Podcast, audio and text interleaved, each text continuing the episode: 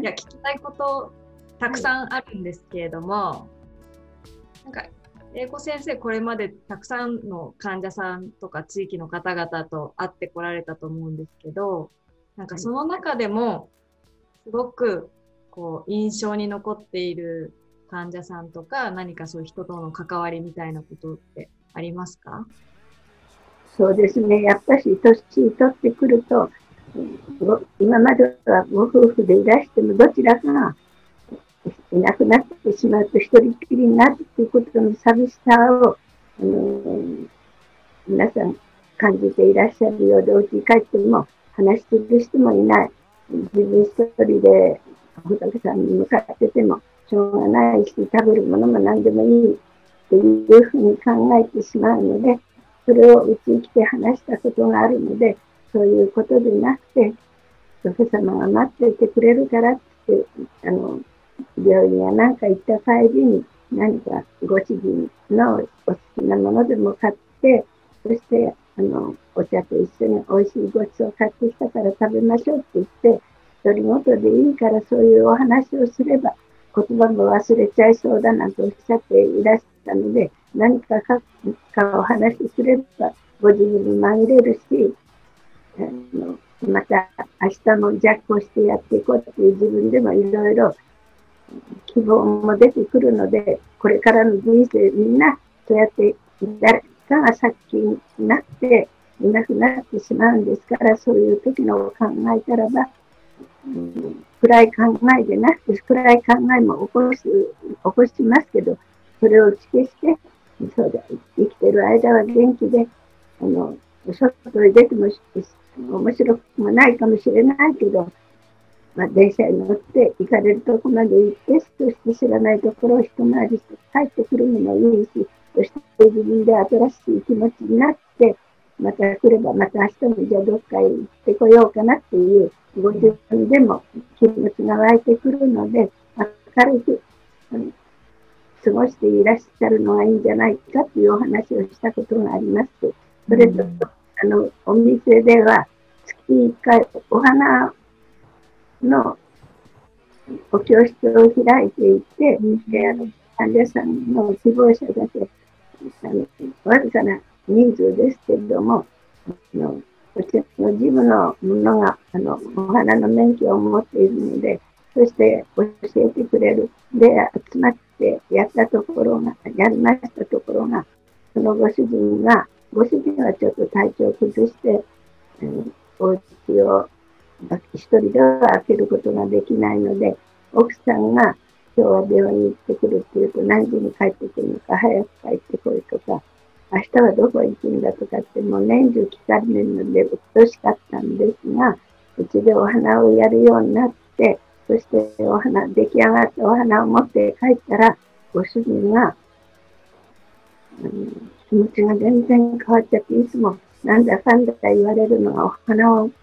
見たらば、もう、それは自分で飾って、そして毎日お水を少しずつあげたりして、どこでやってきたっていうから、昼間やってくれっていうような話から、うん、ご主人の気持ちが変わって、そして今度昼間薬局に行っていきましたとか、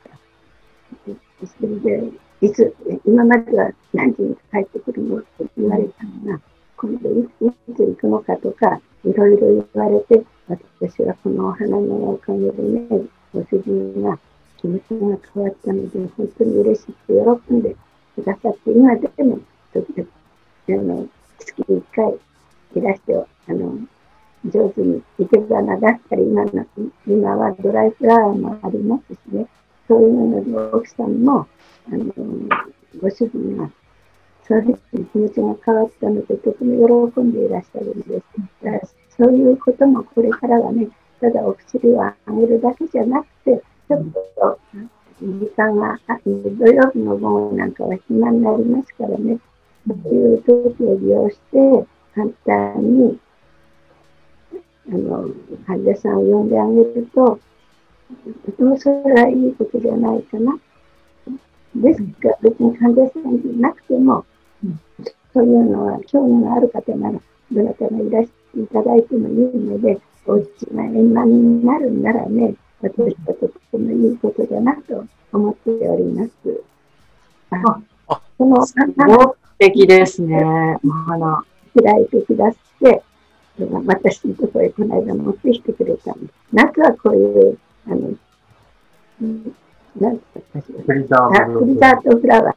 ーが、あのお水も何にもいらないでね。で、涼しくなると、また生のお花をね、使ったりして。皆さんとても上手なんですよ。だから見ている方も気持ちがいいし、やる人も楽しくやってらっしゃるので、いいことだなと思っております。いや本当にでも素敵な今のお話素敵だなと思ったんですけども、まあ、一つはやっぱりそのもう英子先生とかももしくはそのもう薬局自体がすごく地域に溶け込んでいてなんかその地域の人たちの心の支えになってるんだなっていうのが今のエピソードからすごく伝わってきました。はい、まあ、あと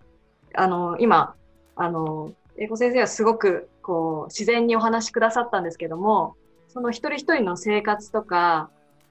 っていうことをすごくよくあの把握されているじゃないですか。でもそれってやっぱり信頼されていないとそこまで詳しい状況ってなかなか患者さんとか地域の方ってお話ししてくださらないと思うんですよね。なのでその今の伺ったお話からもうその英語先生が地域の中に溶け込んでいらっしゃってかつすごくあの患者さんとあの信頼関係があるんだなっていうことがあのよくあの伝わってきました。ありがとうございます。ありがとうございます。えこ先生すごいっすね。なんか前インタビューした時はあの昼間薬局大好きってあの来た患者さんがいたってね。でもよくよくなんかちょ近い最近のことの喜びとかよくこうなんていうんですかねうん、大事にしてるなって思いましたこの前インタビューした時もあのその直近の近い日の患者さんとの出来事を話していましたし今のも最近ってことですよねちょうど鼻のやつが。最初もう23年前からやってますから初めの頃かもしれない。5年 ,5 年経つ。えあじゃあ今の患者さんも結構前の方もうずっと5年前、最初からいらしてくださってるから、あの、だから今ご主人、とてもいいみたい。でご主人、だからお花の日は、と今日は昼間約束行くのかって言われていくいらしてんじゃないかと思います。うん、嬉しいですね。ジムさんがそのお花の教室をやろうってなったのは、それはなんか、どなたがやりましょうって。これはコーチの先生です。そしてうちに、チームのものが、あの、お花の免許を持ってるのでね、自分もその先生のところに習いに行ったり、何かしてて、そういう共通点があったので、その人にお願いしてやってもらえないかって言ったら気持ちよく受けて、そしてもう一人や二人からでもいいからって、まあ、大勢でもあの狭いところですからね、うん、大勢でないんですが、まあ、少人数でずっと続けてやってます。うん、ちなみになん結構薬局の年齢を重ねていくと新しい取り組みってなかなかこう受け入れられなかったりする方多いんですよ。あそんなのどうやってやるの？とかやったことないから難しいんじゃない？とかいやそもそもそれって売り上げになるの？みたいなことを言われることがあるんですけど英子先生はなんでそういうふうに受け入れることができるんですか？それはやっぱり小次郎先生がね上手にやってくれてるしでうちでみんなでやりましょうっていうことに決まってる決まったものはあのみんなもそのような態度で患者さんに接してくださるから全然そういう今初めてそういうの聞いた。うん、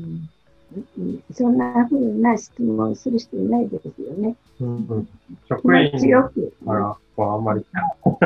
まあ、強制的にやらせてるっていうのもあるかもしれない。で、職員も今、あの手が空いたり、あのお花が余ったりしていれば一緒になってやってますのに、少ないお花で上手にね、やるからみんなも楽しいんじゃないかなと思います。